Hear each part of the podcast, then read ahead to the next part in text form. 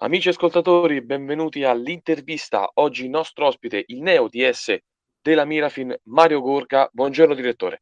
Buongiorno, buongiorno, grazie per l'invito. Mirafin, che mentre parliamo è in testa al girone E di Serie B di calcio a 5. Eh, direttore, a me piace aprire l'intervista eh, rompendo il ghiaccio in questa maniera, eh, chiedendo chi abbiamo davanti, ovvero Mario Gorga, chi è nella vita, chi era sul campo e ora dietro la scrivania. dietro la scrivania è un parolone, insomma. In questo momento, diciamo, mi occupo di seguire eh, la parte organizzativa della Mirafin. Eh, è stata la nostra un'estate molto intensa perché ci siamo dedicati a ricostruire la squadra dopo, eh, diciamo, le brutte prestazioni dello scorso anno eh, che, che, hanno poi portato alla retrocessione della squadra, insomma. E, ehm, nella vita, insomma, soprattutto sono un padre e un marito, e questa è la cosa a cui in questo momento non mi sto dedicando molto, ma invece eh, dovrebbe essere insomma, il mio primo obiettivo.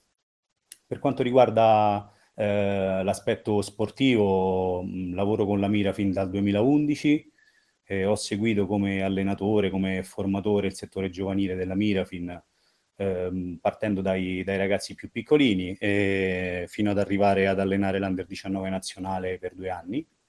E ehm, quest'anno abbiamo deciso insieme con, con, la società di provare questa nuova strada, insomma. Eh, abbiamo avuto le dimissioni eh, del nostro DS storico Stefano Rocchi e ehm, la Mirafin ha individuato in me un'opportunità, insomma. Io la vedo so, come una crescita, come un completamento eh, per quello che è la, la, mia passione, ma chiamarla carriera, insomma, mi sembra, mi sembra in questo momento anche troppo, però è, è una delle passioni, come dicevo, eh, più importanti per me e, e mi sto dedicando a questa cosa a tempo pieno. Lei per anni, come ci ha anticipato, è stato allenatore. Da maggio è stato nominato direttore sportivo della Mirafin. Le chiedo differenze ed uguaglianze tra i due ruoli e se la scrivania, anche se ci ha appena detto che la usa poco, è più comoda del parquet. Ma allora le, le, le differenze eh, sono sostanzialmente nell'organizzazione del lavoro. Eh, quando sei allenatore mh, senti una responsabilità diretta, eh, senti di poter intervenire sia in allenamento che in partita, eh, direttamente appunto sul parquet con i ragazzi. Eh, senti appunto anche l'adrenalina della gara, eh, ma anche dell'allenamento. Ci sono momenti dell'allenamento che sono molto molto intensi e quindi eh, l'allenatore li vive in prima persona, quasi come fosse un giocatore. Da direttore sportivo è diverso, uh, forse eh, la gara la si vive un po' più come un tifoso, eh, sapendo che, che, non si può e non si deve far nulla. Io cerco anche di, di non intervenire mai durante la gara, insomma, neanche eh, con uno sguardo verso i giocatori. Lascio tutte le responsabilità e tutti insomma, gli oneri a, allo staff tecnico, in primis all'allenatore. E, ehm, sicuramente eh, la differenza sta anche nel, nel, dopo l'allenamento, nel senso che eh, poi un, um, eh, un, allenatore deve costruirsi eh, un programma di lavoro e, e, e, deve seguire quello per formare la squadra, magari anche correggendo eh, il tiro allenamento dopo allenamento. Per quanto riguarda la figura del direttore sportivo, c'è una parte di lavoro molto intensa che è quella appunto della costruzione della squadra ma poi non si ferma, in questo momento noi non si ferma il lavoro, in questo momento stiamo cercando di, di capire eh, se occorreranno, se occorrono eh, anche del, dei, di apportare insomma, modifiche alla struttura della squadra eh, e quindi si continua a lavorare magari un po' più sotto traccia, eh, in maniera meno intensa rispetto al periodo estivo, però ecco, non ci si ferma neanche ora. Questa poi è una domanda che, ehm, faremo più avanti. Ehm, non voglio far rimpiangere la scelta, ho racchiuso io un suo virgolettato, ehm, di inizio stagione quando è stato nominato direttore sportivo. Per ora, con un'eliminazione precoce dalla Coppa, ma con la testa, come detto, del girone E, siete in linea con gli obiettivi? Eh, quella della Coppa è stata comunque una delusione, perché poi quando insomma, non si riesce a passare il turno di una competizione non si può essere soddisfatti. Mm, la valutazione che abbiamo fatto insieme con lo staff era che comunque eh, abbiamo dovuto affrontare la prima gara ufficiale dopo sole due settimane di preparazione e nel momento in cui il nostro preparatore aveva concentrato probabilmente il carico maggiore eh, per la squadra. E, e, poi, come dicevo prima, si tratta di un gruppo formato da, eh, per il 60% da giocatori nuovi eh, e quindi eh, chiaramente anche a livello tattico, organizzativo, solo di, di conoscenza delle persone che compongono ora la nostra squadra è, è, è tutto, era tutto molto nuovo. Ora ci conosciamo un po' di più, il gruppo si è consolidato, ma insomma eh, sì, c'è stato il dispiacere per l'eliminazione, ma lo abbiamo contestualizzato.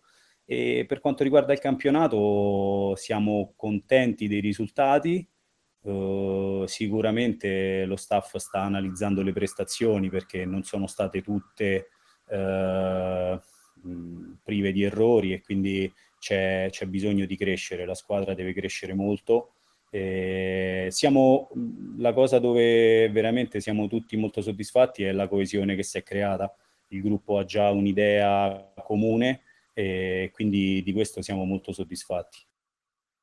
Parecchi ragazzi della prima squadra hanno notato che provengono dal vivaio. Mm, ne cito alcuni come Mazzaroppi, che tra l'altro è un riconfermato della passata stagione, eh, Galli, Bufano, Mastro Simone, Carioti, che eh, è anche un ex della prossima partita di campionato, che poi andremo a vedere quale sarà l'avversaria.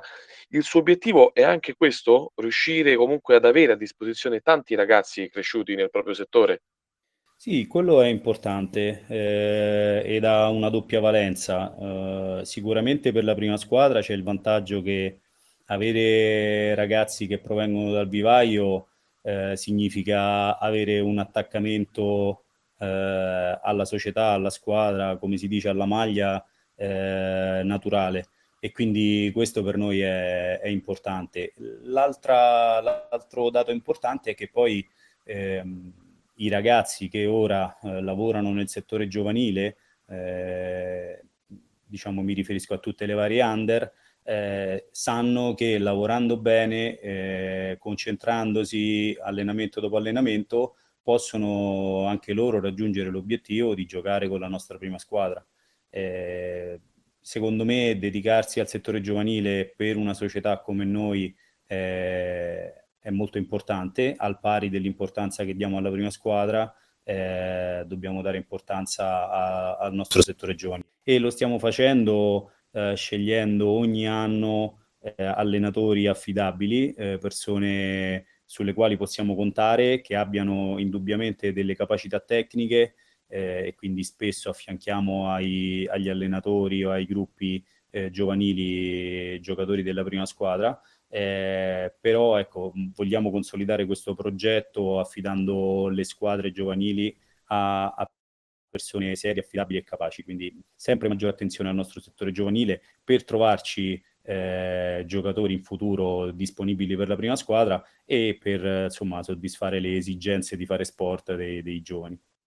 Certamente. Le volevo chiedere, avete lavorato con un planning pluristagionale o pianificate anno per anno. In sostanza quello che le volevo chiedere è: la 2 è un obiettivo, ehm, concreto da prendere subito, dominando questo campionato come successe nel 2011-2012 quando però si parlava di un campionato di serie C2 o magari si può livellar livellare in vari in vari anni? Allora, ehm, probabilmente quest'anno per tutte le squadre che partecipano al campionato di Serie B nazionale c'è una grossa opportunità eh, per, per, quelle che sono le regole di accesso al campionato di Serie A2 e quindi penso che tutte le squadre del nostro girone, che credo sia molto livellato, a dispetto di quello che hanno detto queste prime tre giornate, che secondo me hanno una valenza da, da, da rivedere in futuro. Secondo me il girone d'andata difficilmente si concluderà con queste posizioni. e quindi penso che un po' tutti abbiano l'ambizione di, di salire in A2 quest'anno eh, e ce l'abbiamo anche noi. Eh, dal momento in cui abbiamo iniziato a costruire questa squadra, confermando eh, alcuni giocatori del nostro vivaio, confermando alcuni giocatori eh, con grande esperienza e capacità come Evandro, Pauligno, e, e, poi andando a cercare dei giocatori che conoscevano l'ambiente, come ad esempio può essere Andrea Galati che sta facendo un ottimo inizio di stagione, eh, o, o, oppure cercando giocatori magari anche in prestito per quest'anno da altre società. Eh, però volevamo comporre una rosa giovane e, e, e anche però con eh, alcuni elementi di esperienza proprio perché probabilmente quest'anno arrivare a, a, delle posizioni di vertice ci consentirebbe di, appunto, di salire in A2. Ci ha parlato di, comunque di un girone abbastanza equilibrato, molto livellato. Chi può essere, magari si può citare due o tre squadre, mh, mhmm, qualche appunto squadra che può contestarvi la qualificazione in A2? Penso già magari all'Atletico Grande Impero che avete affrontato in Coppa che, che vi ha battuto, me, me, ne viene in mente una così.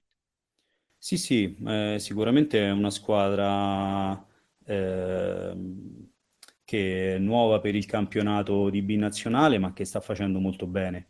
E oltre all'Atletico, secondo me il Città di Anzio è una squadra importante, ma lo stesso Real Fabrica che eh, a dispetto di, di, di questo inizio un po' difficoltoso, è una squadra composta da giocatori importanti. Eh, Poi c'è il Velletri, il Cioli a Riccia. Sì, beh, Cioli che è una squadra storica, ma la Roma 3Z che sta ritrovando eh, piano piano gioco, gli elementi che gli sono mancati nella fase iniziale. Eh, lo stesso United Pomezia che in questo momento eh, la classifica la dà in grossa difficoltà, ma è una squadra che lo scorso anno eh, ha sfiorato la Serie A2 appunto facendo un campionato importantissimo e arrivando a Salso Maggiore e, e, e appunto perdendo solamente in finale l'accesso in A2. E secondo me le squadre sono, sono molte e, e ripeto, eh, ora sembra che la Mirafin sia prima in testa da sola, ma, ma abbiamo affrontato eh, tre squadre eh, che ci hanno messo in difficoltà e penso che sarà dura eh, per tutto l'anno, insomma, sarà un girone molto combattuto. Ricordiamo le tre squadre che la Mira fino affrontato sono state eh, il Laurentino, Futsal Academy, il Ciampino Academy e la Real Fabbrica di Roma. Ehm, sono state due stagioni complicate le ultime due perché ci sono state due retrocessioni, ma quella del 2021 eh, fortunatamente ha voluto un ripescaggio eh, nella serie di A2. C'è voglia di grande riscatto, sono stati confermati alcuni capisaldi della squadra aggiungendo un mix tra esperienza e aria fresca, addirittura con un suo viaggio oltreoceano eh, in terra paulista. Ci racconta la, la sua prima sessione di mercato da DS e se sta preparando già qualcosa per quella invernale. Sì, è stata un'esperienza nuova. Ehm, eh, diciamo non ho iniziato co- con timore, però poi eh, eh, riflettendo eh, a bocce ferme, forse eh, in, in, alcune occasioni diciamo ci siamo tuffati un po' in questa realtà de- del calciomercato in maniera diciamo con risultati secondo me brillanti, nel senso che abbiamo parlato con tantissimi giocatori eh, abbiamo parlato con giocatori che poi eh, hanno valutato le nostre proposte, ma eh, poi hanno magari scelto categorie superiori rispetto alla Serie B. E il nostro progetto appunto era quello di, di concentrarci su questo mix e, e, anche i giocatori giovani che però sono arrivati alla mira fin quest'anno eh, avevano comunque esperienze importanti eh, eh, o con squadre di Serie A2 eh, ad esempio Cristian Conti che è in prestito da noi dalla Fortitudo Pomezia. La Fortitudo Pomezia, sì. Sì, che, che ha affrontato eh, una stagione importante in Serie A2 con una squadra che è stata promossa in Serie A, eh, lavorando con eh, allenatori di primo livello, con giocatori molto importanti. solo per fare un esempio, quello di Cristian, ma insomma eh, Luca e Riccardo Ciciotti che arrivano dalla Roma 3Z eh, con campionati di Serie B, campionati di Serie 2, eh, rappresentative nazionali, quindi abbiamo appunto scelto ragazzi giovani, ma soprattutto il nostro obiettivo, il mio obiettivo dal, dal primo momento era quello di parlare con delle persone, eh, ripeto, serie ed affidabili. Eh, soprattutto cercare di arrivare ad un numero di giocatori importante, quindi il nostro obiettivo era quello di avere un roster con 12 giocatori di movimento più o meno tutti dello stesso livello. Eh, chiaramente poi ci sono eh, calciatori che hanno eh, un'esperienza diversa e che quindi magari possono dare alla squadra eh, in determinati momenti proprio quello che serve per superare le difficoltà. Eh, però l'importante era eh, poter garantire al mister un uh, gruppo di giocatori eh, di, di, livello tecnico eh, simile, in modo da poter strutturare degli allenamenti eh, che ci consentissero di avere un ritmo di, di gioco molto elevato. E è stata un'estate divertente perché poi eh, confrontarsi con eh, ragazzi giovani, tutti intelligenti, tutti che sapevano già cosa, cosa si aspettavano, cosa chiedere, eh, molto ambiziosi e quindi mh, devo dire mi sono, mi sono anche divertito. E fino poi ad arrivare a, ad incontrare Vidigno Falcetta, che insomma è stato l'ultimo giocatore che abbiamo aggregato al gruppo che in questo momento è, è infortunato, però è un ragazzo, un ragazzo eh, molto intelligente, già pronto per eh, palcoscenici importanti, ha subito un paio di infortuni nei due anni passati, ma in questo momento insomma ha avuto un piccolo problemino muscolare, ma eh, a breve sarà pronto di nuovo per, per fare la differenza in ogni partita.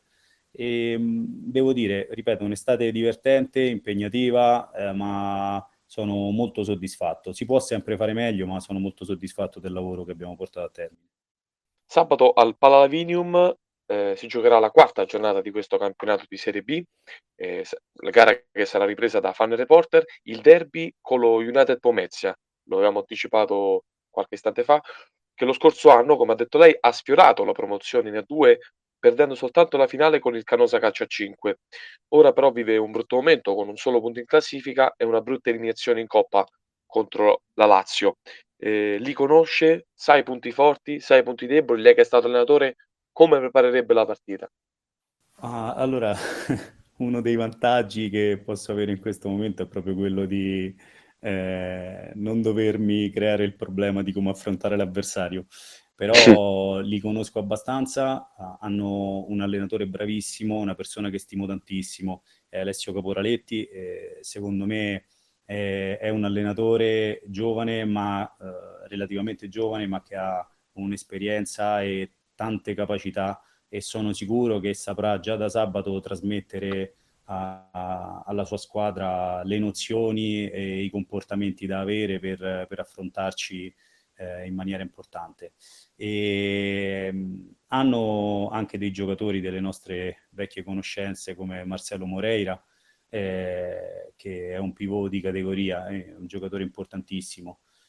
Ehm, secondo me mm, sapranno far valere eh, i, le loro capacità e sarà una partita molto difficile. Il mister eh, ha già messo in guardia la nostra squadra eh, nel non sottovalutare l'impegno, perché probabilmente quando si presenta un testacoda eh, c'è, c'è un po', può esserci un approccio eh, superficiale alla gara ed è un errore che non dobbiamo commettere perché secondo me sarà una partita difficilissima, ci sarà sicuramente un fattore derby che quindi eh, annulla un po' eh, la differenza di punteggio che c'è in questo momento, ma noi dovremo essere molto concentrati e, e continuare a puntare appunto sull'aspetto eh, emotivo che abbiamo saputo mettere in ogni gara, quello sì, non mollare mai e, e, continuare a cercare di fare la nostra partita fino, fino, al fischio finale.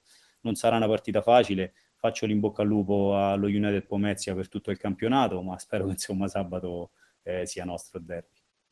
Eh, volevo un secondo uscire soltanto dal, diciamo, dall'orto eh, futsal. Fortitudo Pomezia, Mirafin, United Pomezia, a seguire Pomezia Calcio, Unipomezia e Indomita Pomezia. Sono tutte squadre di calcio a 5 o calcio a 11 che militano in campionati importanti, professionisti o dilettantistici. Al di là del blasone e degli obiettivi, vede lei una grande città sportiva che sta nascendo in Pomezia? Sicuramente sì, è una città che ha un um, buon bacino di utenza e ecco, la, la- la domanda giunge proprio eh, al momento giusto, nel senso che poi mi piace anche fare i complimenti ad una realtà che conosco un pochino meglio, che è la Fortitudo Pomezia, e loro hanno raggiunto un risultato eccezionale per, per la nostra città, quindi arrivare in Serie A di calcio 5 eh, veramente devo fare i complimenti a loro e stanno continuando in questo progetto. La Serie A è un campionato difficilissimo, credo che ci sia una, uno step eh, molto ampio tra una squadra che affronta un campionato di Serie A2 e una squadra che deve essere pronta per la Serie A. Eh, penso che loro siano calibrati bene, gli faccio un in bocca al lupo eh, e i complimenti anche per il passaggio del turno in Coppa. Eh, sì, Pomezia è, è, una città che sta avendo un buon riscontro sportivo, come, anche come succede a Roma, insomma è argomento di questi giorni, eh, anche Pomezia avrebbe bisogno probabilmente di qualche struttura in più per ospitare anche altri, anche altri sport, perché poi eh, per fortuna a Pomezia si gioca anche a basket, pallavolo, quindi il, eh, il, fatto di avere più strutture sarebbe molto importante. Speriamo sempre che le amministrazioni comunali riescano in questo a fornire alle tante società che ci sono sul territorio eh, un numero maggiore di, di, di strutture per, eh, per, garantire poi lo sport indoor che consenta ai ragazzi di potersi allenare e divertire per tutta, per tutta la stagione, anche invernale. Insomma. Ci ha anticipato anche per l'ultima domanda eh, dicendoci che Vitigno eh, non sta molto bene. Le volevo chiedere giusto appunto se ci sono indisponibili, se ci sono squalificati per il derby contro lo United Pomezia. No, in questo momento solo, solo Vitigno è indisponibile. Ehm, lo recupereremo credo in un paio di settimane. Eh, in questo momento sta facendo fisioterapia. E, mm, non ci sono altri giocatori indisponibili e siamo pronti, ci stiamo allenando con molta molta concentrazione e questo non dovrà mai mancare fino alla fine della stagione. E I ragazzi credo abbiano recepito questo da parte del mister e spero che continuino così, insomma, per il proseguio. Chiedo scusa direttore, eh, non si è sentita la risposta, ma era molto lontano, se potesse ripeterla. Sì, dicevo che appunto oltre a Vitigno non ci sono altri giocatori eh, indisponibili per il mister eh, in questo momento c'è qualche giocatore con un paio di ammonizioni, ma nessuno squalificato al momento. E appunto, dicevo, per quanto riguarda la parte atletica, eh, ci siamo e no, non abbiamo altri giocatori da recuperare oltre a Victor. Perfetto. Allora io ringrazio il direttore sportivo Gorga per il tempo concessoci. Grazie a voi per il lavoro che fate ogni settimana e per la vostra presenza sui campi di gioco, per le immagini che mettete a disposizione dei, dei tifosi. E grazie mille e in bocca al lupo per la stagione anche a voi. Grazie a lei direttore, gli auguro un grande in bocca al lupo per sabato, ricordiamo l'appuntamento al Pallalavinium ore 15 per il derby tra Migrafin ed eh, United Pomezia, termina qui un'altra puntata dell'intervista, vi invito a seguire le pagine social di Fan Reporter e Cronista Sportivo. Vi ricordo inoltre che potrete ascoltare questa intervista, ma anche tutte le altre interviste della nostra redazione su Spotify cercando il canale Cronista Sportivo. Per ora è tutto, da Federico Violini, ciao!